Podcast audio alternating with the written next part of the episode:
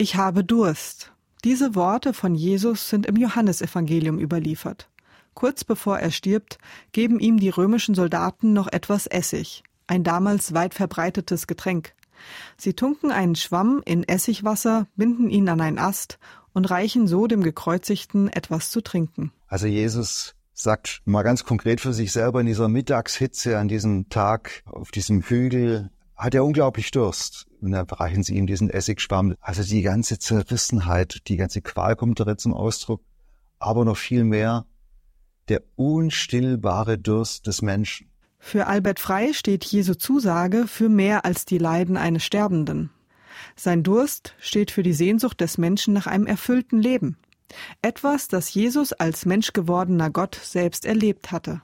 Ja, was veranstalten wir alles, um unseren Durst zu stillen? Unterhaltung, Ablenkung. Bei Menschen suchen wir was, was sie uns letztlich nicht geben können. Konsum, Kapitalismus. Wir nehmen uns, was uns nicht zusteht. Also da ist ja die ganze Tragik der Menschheit äh, vereint.